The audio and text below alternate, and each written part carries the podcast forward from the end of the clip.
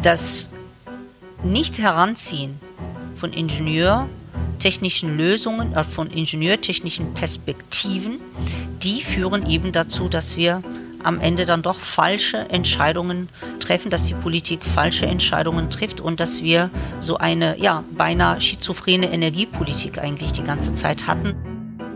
Sagt Lamia Mesari Becker. Cicero Wirtschaft, ein Podcast von Cicero, das Magazin für politische Kultur. Klimaschutz ist in aller Munde. Die westlichen Industriestaaten wollen ihren CO2-Ausstoß drastisch senken, um die globale Erwärmung zu verlangsamen.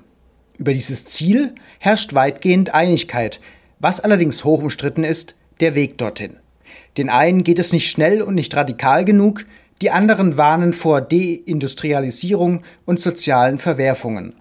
Als Professorin für Gebäudetechnologie und Bauphysik an der Universität Siegen erforscht Lamia Mesari Becker, was Stadtplaner und Bauherren zur CO2-Minderung beitragen können.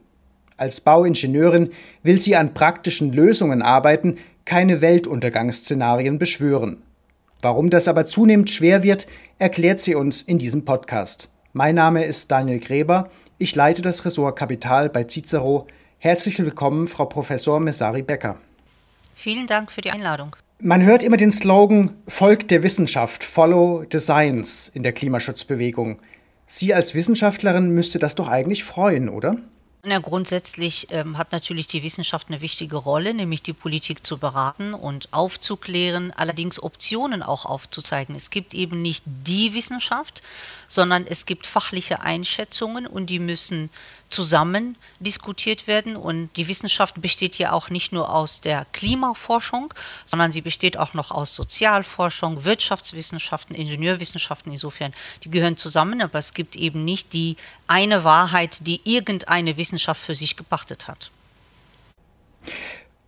Das sagen Sie jetzt, weil Sie manchmal den Eindruck haben, dass manche Wissenschaftler genau mit diesem Anspruch, die Wahrheit gepachtet zu haben, sich an der Diskussion beteiligen? Naja, also zumindest ist es so, dass wenn wir jetzt das Beispiel Klimaforschung nehmen und die 1,5 oder 2,0 Grad Ziele nehmen, es gibt einige Diskussionen über die sogenannten Kipppunkte. Kollegen aus der Klimaforschung. Es gibt die einen, die sagen, wir sind am Kipppunkt. Es gibt diese Kipppunkte, die äh, enorme Veränderungen bedeuten können und auch sozusagen irreversible Veränderungen bedeuten können. Es gibt aber ebenfalls auch Kollegen, die sagen, es gibt nicht den Point of No Return. Es lohnt sich immer gegen den Klimawandel zu kämpfen und es lohnt sich, jede kleine Erderwärmung auch zu vermeiden. Also sprich die Aussage, es gibt Kipppunkte, die Veränderungen hervorrufen, die irreversibel sein können. Da nehme ich zumindest wahr als Ingenieurin eine Diskussion in der Klimaforschung, die ist nicht einheitlich. Also es gibt da durchaus unterschiedliche Einschätzungen. Für mich aber am Ende zählt natürlich als Ingenieurin, wie kann ich am Boden dazu beitragen, durch eine andere Bauweise, durch eine andere Energieversorgung, durch Klimaanpassung und Klimaschutz dazu beitragen, eben, dass die Erderwärmung eingedämmt wird. Weil da sind wir uns einig, dass der Klimawandel eine der existenziellen Herausforderung der Menschheit oder der Bedrohung der Menschheit ist. Bloß die Lösung bzw. die Frage, wie können wir dagegen ankommen und welche Maßnahmen können wir vorschlagen oder realisieren, das ist für mich keine ideologische oder religiöse oder äh, moralische Debatte. Das ist eine Frage von Technologie und technischen und sozialen Innovationen. Mhm. Und diese Orientierung auf Lösungen, auf technische Lösungen, die kommt Ihnen in der deutschen Klimaschutz-, Klimapolitik-Debatte zu kurz? Ich meine ja. Ich meine ja. Ich habe den Eindruck, dass äh, dadurch, dass wir ja in multiplen Krisen sind, also äh, Klimawandel, aber auch Rohstoffknappheit wird, wird, uns beschäftigen, der Krieg, die Energiekrise etc., dass man natürlich dazu neigt, im Panik, im Panikmodus vermeintliche einfache Lösungen zu propagieren. Äh, das geht also von verbietet das Auto bis hin zu verbietet äh, Beton, weil es CO2-intensiv ist. Das geht ähm, in Richtung, äh, wir brauchen nur Klimaschutz, aber keine Klimaanpassung. Ich finde schon, dass es eine gefährliche Debatte ist, eine einseitige Debatte ist. Wir brauchen tatsächlich viel mehr Lösungen und viel mehr Optionen, damit jeder Mensch einen Beitrag leisten kann zum Klimaschutz. Wenn ich nur ein Beispiel nennen darf, äh, wir haben natürlich in der Baubranche unterschiedlichste Materialien, die haben Vor- und Nachteile, nicht? Also Holz hat eine sehr gute Ökobilanz, hat aber vielleicht auch da und hier einen Nachteil, hat weniger Speicherfähigkeit beispielsweise. Beton hat eine nach wie vor, also immer noch schlechte CO2-Bilanz in der Produktion, aber ohne Stahlbeton könnte ich heute keine einzige Windanlage bauen. Dazu brauche ich allein für das Fundament 2000 Tonnen Stahlbeton. Insofern, mein Plädoyer ist tatsächlich zu schauen, wie kriegen wir die Wirtschaft, die Produktion, das Bauen, die Stadtentwicklung transformiert und dabei eben alle Menschen mitzunehmen und alle Sektoren auch der Wirtschaft mitzunehmen und nicht immer nur diese einfache Lösung zu propagieren. Die gibt es nämlich nicht. Sie haben selbst mit Politikberatung schon einige Erfahrungen gesammelt. Sie sind und waren in einigen auch gewichtigen äh, Gremien in Umweltfragen. Aus dem Sachverständigenrat für Umweltfragen der Bundesregierung äh, sind Sie 2020 äh, ausgetreten. Zuvor hatten Sie in einem Gutachten dieses Rats eine Minderheitenmeinung vertreten, beziehungsweise haben sich eigentlich gegen, gegen einen wichtigen Teil des Gutachtens ausgesprochen, und zwar die Idee, dass man einen Generationengerechtigkeitsrat einrichten soll, der parlamentarisch beschlossene Gesetze, wenn sie schlecht für das Klima sind, der ein Veto hat, der diese Gesetze verhindern oder verzögern kann. Warum, warum haben Sie sich dagegen ausgesprochen? Ja, ich halte eben ein Vetorecht für Räte für nicht vereinbar mit der verfassungsverankerten parlamentarischen Demokratie. Wir haben ja eine parlamentarische Demokratie. Die Bundestagsabgeordneten werden gewählt. Alle vier Jahre hat sozusagen, wenn Sie so wollen, jeder von uns ein Vetorecht. Jeder, der wählen kann, hat ein Vetorecht und kann seine Stimme abgeben. Und danach geht dann die Arbeit der demokratisch gewählten Abgeordneten. Das heißt, die Gesetze, die in den Bundestag kommen, nachdem ein Kabinett sie beschlossen hat, vorgeschlagen hat, die werden diskutiert. Und das ist eben der Ort, wo Kompromisse beschlossen werden, wo gestimmt wird und Vetos aber für Räte, die ja weder vom Volk gewählt sind, noch nach einer Richtschnur zum Beispiel von Verfassungsrang agieren, wie zum Beispiel Verfassungsrichterinnen und Richter, die schwächen eben die Demokratie. Keine Räte dürften mit Vetorecht irgendwelchen politischen Prozesse beeinflussen. Also bei aller Kritik an der Klimaschutzpolitik der Regierung, was wir am allerwenigsten brauchen, sind solche populistischen und demokratiefeindlichen Vorschläge. Wer letztendlich die Demokratie schwächt, schwächt auch den Klimaschutz. Ich bin da sehr davon überzeugt, dass wir Klimaschutz tatsächlich ausgerechnet in unserer Demokratie, in den demokratischen Strukturen besser hinkriegen können. Und das, was aber dieser Vorschlag war, hat eigentlich mit der Wissenschaft wenig zu tun. Es ist eher eine Agitation eigentlich gegen die Demokratie. Mhm. Also eine Expertokratie, wenn man es zu Ende denkt, dass man von Experten regiert wird und das Volk eigentlich da nicht mehr viel zu, zu entscheiden hat, ist die Befürchtung letztendlich. Was waren die Reaktionen damals auf Ihre doch recht deutlich vorgetragene Kritik? also es gab, glaube ich, Reaktionen vom Bundestag. Es gab einzelne Abgeordnete, die sich dazu geäußert haben äh, von mehreren Parteien und haben das auch abgelinkt als ein Angriff auf die Demokratie. Aber es gab also die, ich sag mal, die die Ministerien oder die Verantwortlichen, die im Amt Verantwortlichen, die auch für Berufungen zuständig sind, die fanden das, glaube ich, nicht weiter problematisch und haben auch die Berufungen teilweise auch bestätigt. Also insofern, es gab also unterschiedliche Reaktionen. Fachlich agiert oder fachlich reagiert haben tatsächlich einige Abgeordnete, die das abgelehnt haben, diesen äh, Vorschlag. Mhm. Und aus der Wissenschaft selbst?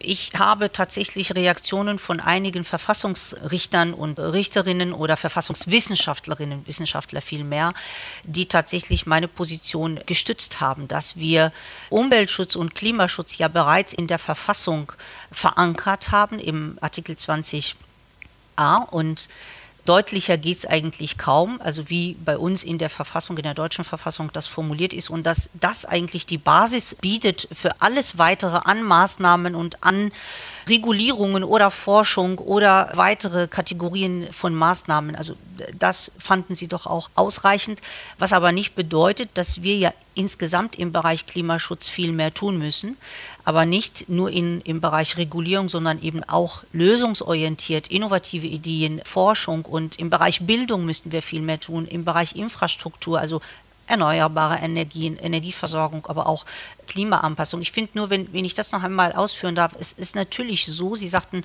äh, Wissenschaftler wollen regieren. Also ich finde, äh, Wissenschaftler sollen beraten und äh, die Wissenschaftler dürfen, wollen auch gar nicht regieren, natürlich, weil wer regiert, muss auch die Verantwortung tragen. Ähm, Wissenschaftler wollen aber keine Verantwortung für Regierungshandeln übernehmen, sonst wäre das ja, es hätte ja auch ähm, schwere Folgen. Es wäre aber, glaube ich, gut, wenn, wenn Wissenschaftler und Wissenschaftlerinnen auf der Suche nach Lösungen eben einen Unterschied machen könnten, nämlich zwischen dem eigenen fachlich einseitigen Wissen, ich kann noch so viel über Bauen und Stadtentwicklung erzählen, es kann noch so breit sein, aber es bleibt ein fachlich einseitiges Wissen und dem politisch breiten Handeln trennen würden, diesen Unterschied, man hat als in der Wissenschaft eigenes fachlich einseitiges Wissen, es kann auch breit sein, aber das politische Handeln ist auf jeden Fall breiter. Die Politik hat ein breites Handlungsfeld und kann eben Interessen berücksichtigen, sie kann abwägen und das ist das, was am Ende des Tages auch in Lösungen mündet und auch in, in Kompromissen. Und das Zweite ist, glaube ich, dass natürlich Wissenschaft nach Erkenntnissen sucht. Wissenschaft liefert Fakten und die Politikberatung gibt der Politik äh, natürlich fachlichen Rat. Am Ende entscheidet die Politik. Das ist, glaube ich, das muss ganz deutlich gesagt werden. Und diese Rollenaufteilung ist ja keineswegs einschränkend. Ganz im Gegenteil. Sie ist in diesen Zeiten sogar ein Schutzschild für alle Beteiligten, gerade auch für die Wissenschaft. Und Wissenschaft, die Demokratie angreift, verkennt, sie verkennt, dass die Demokratie, die Verfassung, sind die Elemente, die sogar Wissenschaft und Meinungsfreiheit, Pressefreiheit, Äußerungsrecht und so weiter und so fort schützt. Insofern Respekt gerade auch vor eben dieser Verfassung und vor eben dieser Demokratie wäre geboten und wäre auch eine Form der Verantwortung der Wissenschaft. Sie sind in Marokko geboren und aufgewachsen, Anfang der 90er Jahre nach Deutschland gekommen, um hier zu studieren. Warum haben Sie sich damals für Deutschland entschieden?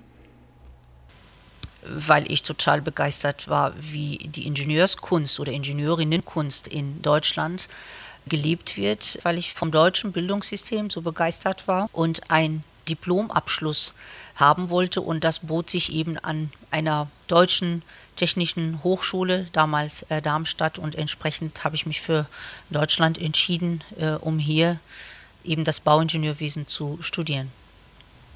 Haben Sie inzwischen den Eindruck, dass das, wofür Deutschland eigentlich auch bekannt war, worauf auch unser wirtschaftlicher Erfolg aufbaut, nämlich gerade dieses ingenieursmäßige, pragmatische, nach technischen Lösungen suchen, dass das gerade in dieser Klimadebatte zunehmend verloren geht?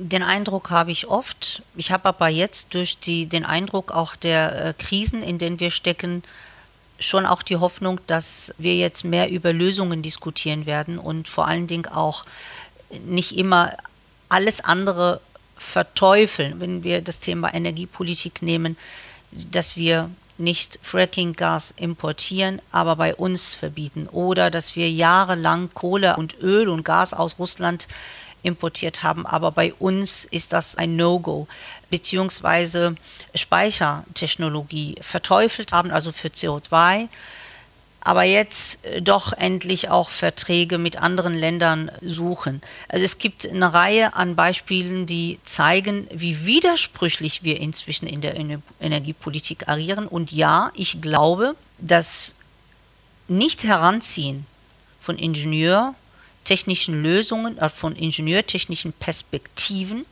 die führen eben dazu, dass wir am Ende dann doch falsche Entscheidungen treffen, dass die Politik falsche Entscheidungen trifft und dass wir so eine ja beinahe schizophrene Energiepolitik eigentlich die ganze Zeit hatten. Ich glaube, was vielen Menschen nicht mehr so bewusst ist, ist, dass Deutschland als Industrienation ja kaum Rohstoffe hat aber sehr kluge Köpfe. Und das war die Stärke, die Deutschland lange Zeit hatte und äh, hoffentlich auch noch hat, nämlich trotz, obwohl wir nur 83 Millionen Menschen sind, waren wir vierte oder fünftstärkste Wirtschaftsnation der Welt. Und ich betone, 83 Millionen Menschen nur und keine Rohstoffe, keine, zumindest nicht in den Mengen, wie andere Länder das haben. Und das in Konkurrenz zu Volkswirtschaften, die Milliarden Menschen zählen, nehmen wir sie mal beispielsweise China. Also das kommt daher, dass wir extrem innovativ sind, sehr viel forschen und immer eine Nase voraus waren. Und wenn wir auch den Klimawandel und die Rohstoffknappheit und all die Herausforderungen, die, die, die vor uns liegen, Biodiversitätsschutz und so weiter, dann wird es eben nicht ohne Technik, ohne Innovation, ohne Ingenieurskunst und so weiter gehen. Das ist in den letzten Jahren tatsächlich ein bisschen zu kurz gekommen. Und das, äh, das Zweite, was wir, glaube ich, äh, sehr im Blick behalten müssen, ist, wenn wir neue Technologien entwickeln, die die Nachhaltigkeit unterstützen. Nehmen wir Beispiel Photovoltaik.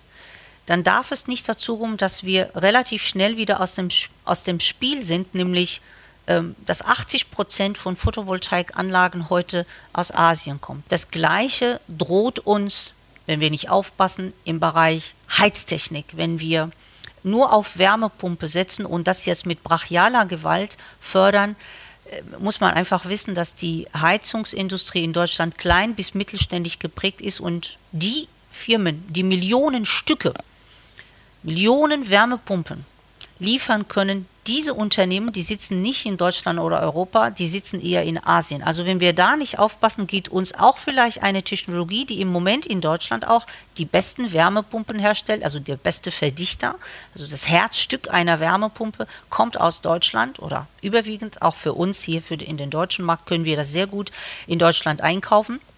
Wenn wir nicht aufpassen, wie wir das Stück für Stück ausbauen, dann werden die bald aus Asien kommen und dann geht dieser Bereich auch in Deutschland kaputt. Und im Moment, wenn ich damit abschließen darf, kommen die besten Wasserstoffanlagen aus Deutschland. Mal gucken, wie lange das ist. Also auch wenn da nicht die Infrastruktur mitzieht und wenn da nicht eine Offenheit gegenüber diesem Energieträger ist, äh, dann kann es auch passieren, dass wir äh, diesen diese Vorreiterrolle verlieren und nichts, also es gibt nichts Schlimmeres für eine Industrienation, Dinge zu entwickeln, nur ganz kurz die beste zu sein, die beste Nation zu sein diesbezüglich und dann aber das schnell zu äh, verlieren, weil äh, das, was bleibt bei den Menschen hängen, bleibt hängen, die Transformation und die Energiewende kostet uns Jobs. Und in dem Fall stimmt es ja dummerweise. Das heißt, wir müssen tatsächlich jetzt in der Zukunft stärker darauf achten, dass die Energiewende auch Jobs hier schafft und nicht nur schafft, sondern auch hier hält.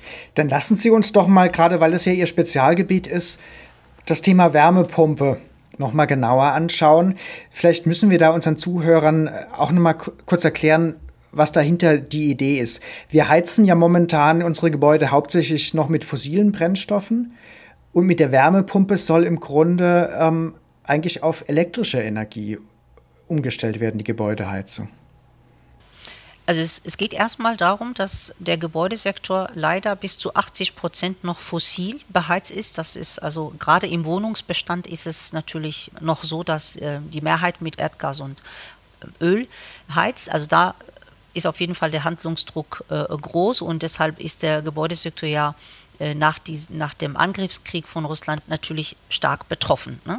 Das ist der eine Punkt. Der zweite Punkt ist, dass Klimaschutzschritte insbesondere im Gebäudebestand erreicht werden können. Der Neubau ist da völlig uninteressant. Da geht alle Technologien und Sie können heute einen Neubau sehr gut, wohl was die graue Energie, also Kreislauf, als auch was die Heizung im Betrieb angeht. Da können Sie, ist eine Frage natürlich von Kosten, aber man kann dort äh, im Neubau sehr klimafreundlich bauen.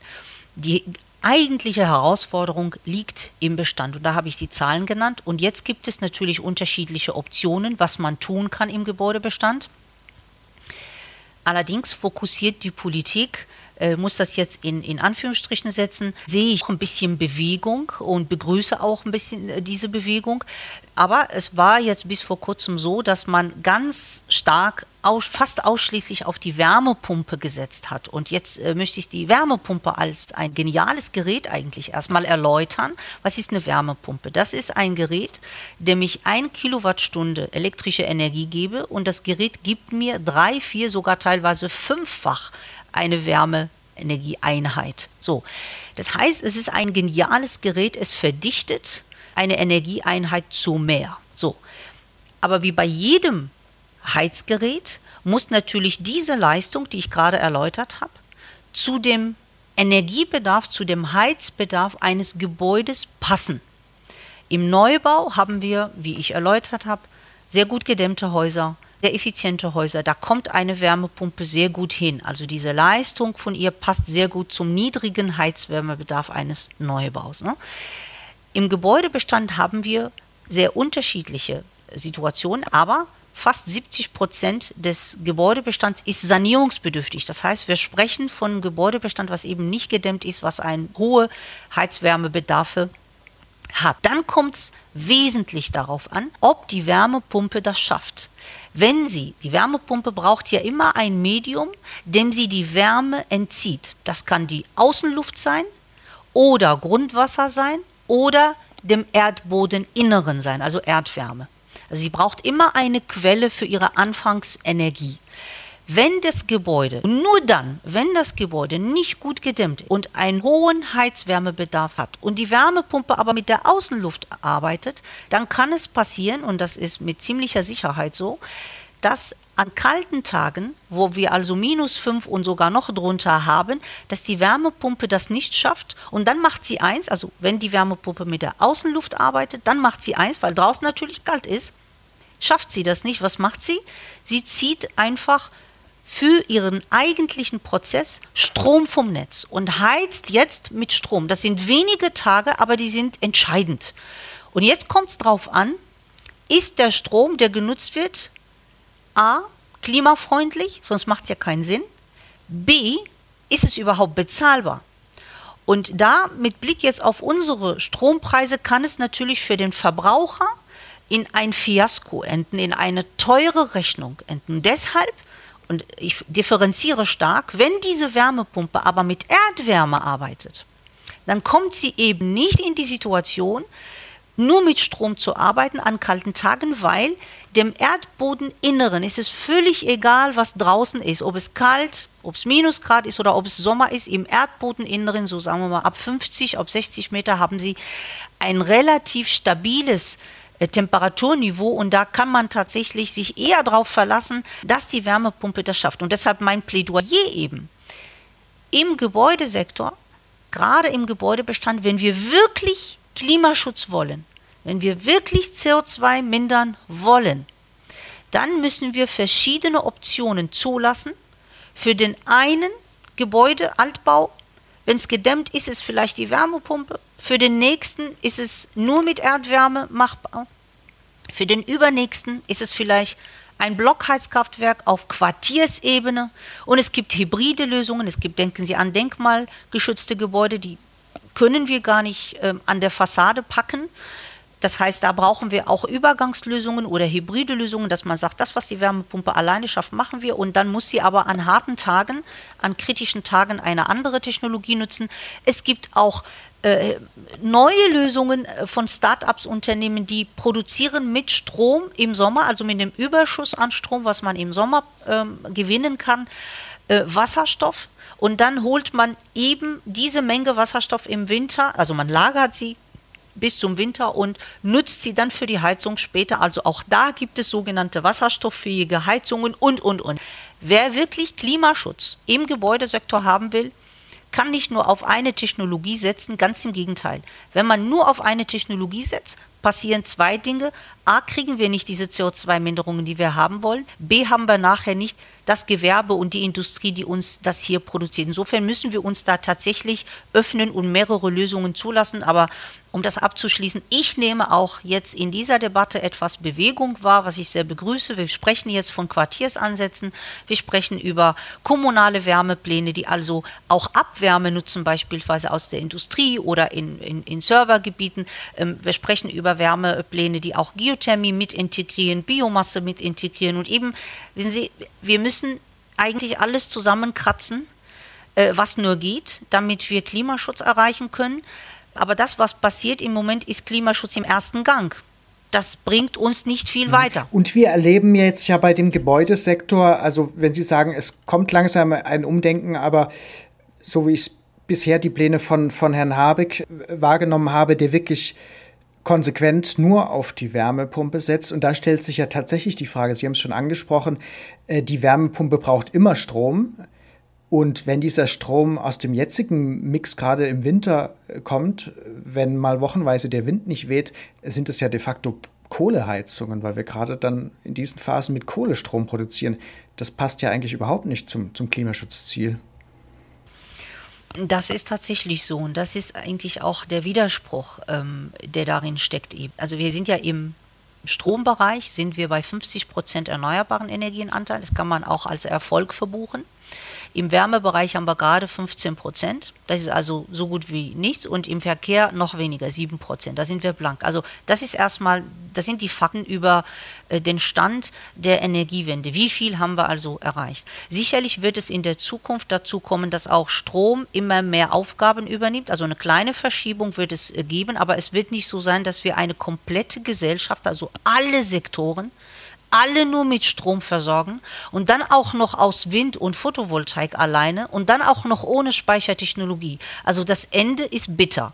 Das wird nicht funktionieren. Deshalb brauchen wir eine diversifizierte Energiewende, die nur, nicht nur auf Strom, sondern auch auf Wärme setzt und weiteres. Wir brauchen aber auch die Diversifizierung der Lieferketten und wir brauchen im eigenen Land bitte auch Speichertechnologie und Speicherinfrastrukturen. Wenn wir das nicht schaffen, dann ist genau das, was Sie sagen, das Zukunftsszenario, wenn alle in zwei Jahren Wärmepumpen haben, ohne groß vorher zu sanieren, da, da, fehlt ja auch oft das Geld dazu, da kommen wir vielleicht später noch äh, zu dem Thema. Wenn aber Wärmepumpe forciert wird, ohne Vernunft, ohne einen Sanierungsfahrplan, ohne einen Plan, wie wir mehr Strom günstig auch machen, also nicht nur erneuerbar, sondern auch günstig. Wer das forciert, schreit indirekt eigentlich nach weiteren Atomkraftwerken, weil woher soll das alles kommen? Also wir müssen das schon abstimmen. Diese, der Ausstieg aus bestimmten ähm, Energieträgern müssen wir natürlich sehr gut abstimmen mit dem Einstieg in erneuerbaren Energien und vor allen Dingen in den Einstieg von ähm, einer äh, stabilen Energieversorgung mit Speicherinfrastruktur, mit Speichertechnologie. Ansonsten ist es tatsächlich so, wie Sie sagen, es wird dann nicht reichen für alle und wir importieren ja auch. Es gibt kein nationales deutsches Stromsystem oder Stromnetz, sondern es gibt nur ein europäisches und da wird eingespeist aus allen möglichen Ecken, aus allen möglichen Energieträgern und wieder entnommen. Ne? Und die Netzfrequenz, die Netzstabilität lebt davon, dass wir halbwegs im Gleichgewicht bleiben. Und deshalb, wenn jemand mit Strom heizt, kann er nicht sagen, es sei denn, man produziert Strom im Winter im Überschluss, was ich nicht sehe am Gebäude. Wenn man nur mit Strom heizt, dann muss man einfach davon ausgehen, im Strommix sind mindestens äh, 50 Prozent eben nicht erneuerbaren Strom. Das ist richtig. Wenn man Ihnen so zuhört, merkt man, dass Sie ja eine, eine Expertin sind, die, die sozusagen die Energiewende komplett im Blick hat und eben nicht nur den Strombereich, der bei uns auf dem Mittelpunkt steht, sondern eben auch den Gebäudesektor und den Verkehr denken Sie ja dann auch mit. In der öffentlichen und politischen Debatte in Deutschland überwiegen aber sehr viele Experten, die diese Energiewende wirklich nur auf den Strombereich und nur auf dieses Ziel 100 Prozent Erneuerbare betrachten und, und ganz viele Probleme äh, da komplett ausblenden. Nehmen Sie das auch so wahr? Naja, ich habe ähm, hab auf jeden Fall wahrgenommen, dass die Energiewende lange Zeit den falschen Fokus gesetzt hat, nämlich die ausschließliche äh, Stromfokussierung. Und dadurch, dass der Gebäudesektor, wo ich arbeite, ähm, 30 CO2-Emissionen verantwortet, aber eben auch 40 Prozent des Energie Ressourcenverbrauchs verantwortet, knapp 40 Prozent in Deutschland. Und noch mehr Ressourcenverbrauch, also 50 Prozent des Ressourcenverbrauchs verantwortet der Bausektor. Ist das natürlich ein Bereich, der extrem wichtig ist für die Ziele, aber auch eben für die Maßnahmen. Und deshalb war mir also relativ früh klar, seit über 15 Jahren ist ja diese Debatte der Energiewende ähm, am Laufen.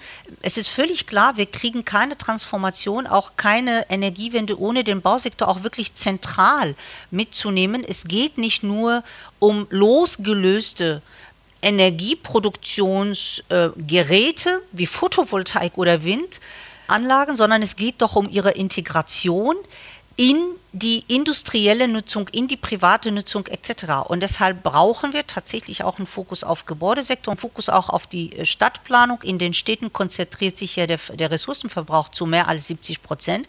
Das heißt, wenn, wenn Sie das Stichwort Mobilität nehmen, ist für mich wichtig, eine Stadt der kurzen Wege zu ermöglichen, als eine Stadt äh, äh, zu fordern, äh, wo die Autos verboten sind. Es geht mir darum, dass wir ein, ein Mobilitäts- eine Mobilitätswende hinbekommen, die ermöglicht, allen Menschen von A nach B schnell, ökologisch, bezahlbar und sicher zu kommen. Und dann kann natürlich das Auto irgendwo eine Rolle spielen, aber es geht darum, dass diese kurzen Wege entstehen, mehr ÖPNV und natürlich auch mehr erneuerbare Energien in der Versorgung, auch im Verkehrsbereich, aber es geht tatsächlich besser, indem ich die gebaute Umwelt betrachte und nicht immer nur die Produkte. Das ist, glaube ich, das, was Sie meinen. Das krankt so ein bisschen daran, dass man alle Integrationsfragen nicht adressiert und dann bleibt vielen Expertinnen und Experten sehr oft nur noch alle Probleme zu negieren, auch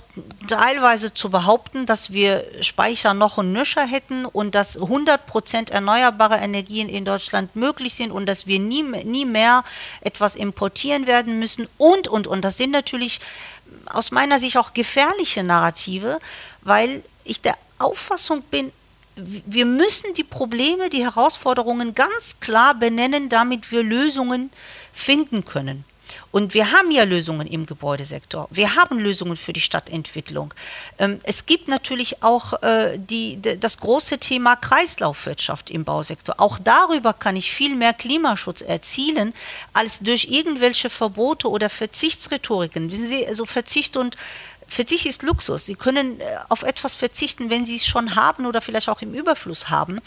40 äh, Prozent der Bevölkerung in, äh, in Afrika kann nicht verzichten. Die haben nicht einmal Zugang zu Strom und zu Trinkwasser. Ich beschäftige mich natürlich mit diesen Fragen auch im globalen Kontext und da ist es ganz wichtig, die unterschiedlichen Bedürfnisse der, der Staaten zu kennen und auch die unterschiedlichen Entwicklungsstadien zu kennen. Und wenn man allein nur eine Zahl verinnerlicht, dass wir pro Sekunde 2,1 bis 2,6 Menschen auf die Welt bekommen, Weltbevölkerung und wir bleiben alle, Gott sei Dank, länger am Leben und gesund. Das bedeutet, der Ressourcenverbrauch wird massiv zunehmen, ob wir wollen oder nicht, weil natürlich ähm, asiatische, afrikanische Länder auch nach Wohlstand, nach Industrialisierung streben und das ist ja ein Menschenrecht, dass man die Grundlagen schaffen will, um Armut zu bekämpfen, um, um Versorgungsinfrastruktur aufzubauen, Gesundheitswesen aufzubauen, Bildung etc. Wenn man das verinnerlicht, dass der Ressourcenverbrauch massiv zunehmen wird, dann ist unsere einzige Chance, Chance. Unsere einzige Chance ist nicht der Verzicht oder der Verbot, sondern eine Kreislaufwirtschaft zu etablieren, die zwei Maximen verfolgt. Materialien, Rohstoffe so sparsam wie möglich einzusetzen und dieses weniger, also die Materialien nicht nur effizient und sparsam einzusetzen, sondern sie immer wieder in den Kreislauf zu geben. Man kann sagen, eine Welt zu schaffen, so dass es für alle reicht. Und das ist der Weg, Kreislaufwirtschaft. Und wenn man das verinnerlicht, auch wie die Weltbevölkerung zunimmt und wie, wie die unterschiedlichen Entwicklungsstadien sind, dann bleibt uns eigentlich nur eins, Technologie. In, in technischer, aber auch in sozialer Hinsicht brauchen wir neue Lösungen und neue Ideen, damit so viel wie möglich an Staaten, an Menschen mitmachen. Frau Professor Messari Becker, vielen Dank für das sehr interessante Gespräch. Das war der Cicero Podcast Wirtschaft. Alle Folgen finden Sie auf den bekannten Podcast-Plattformen und auf cicero.de. Danke fürs Zuhören. Cicero Wirtschaft, ein Podcast von Cicero, das Magazin für politische Kultur.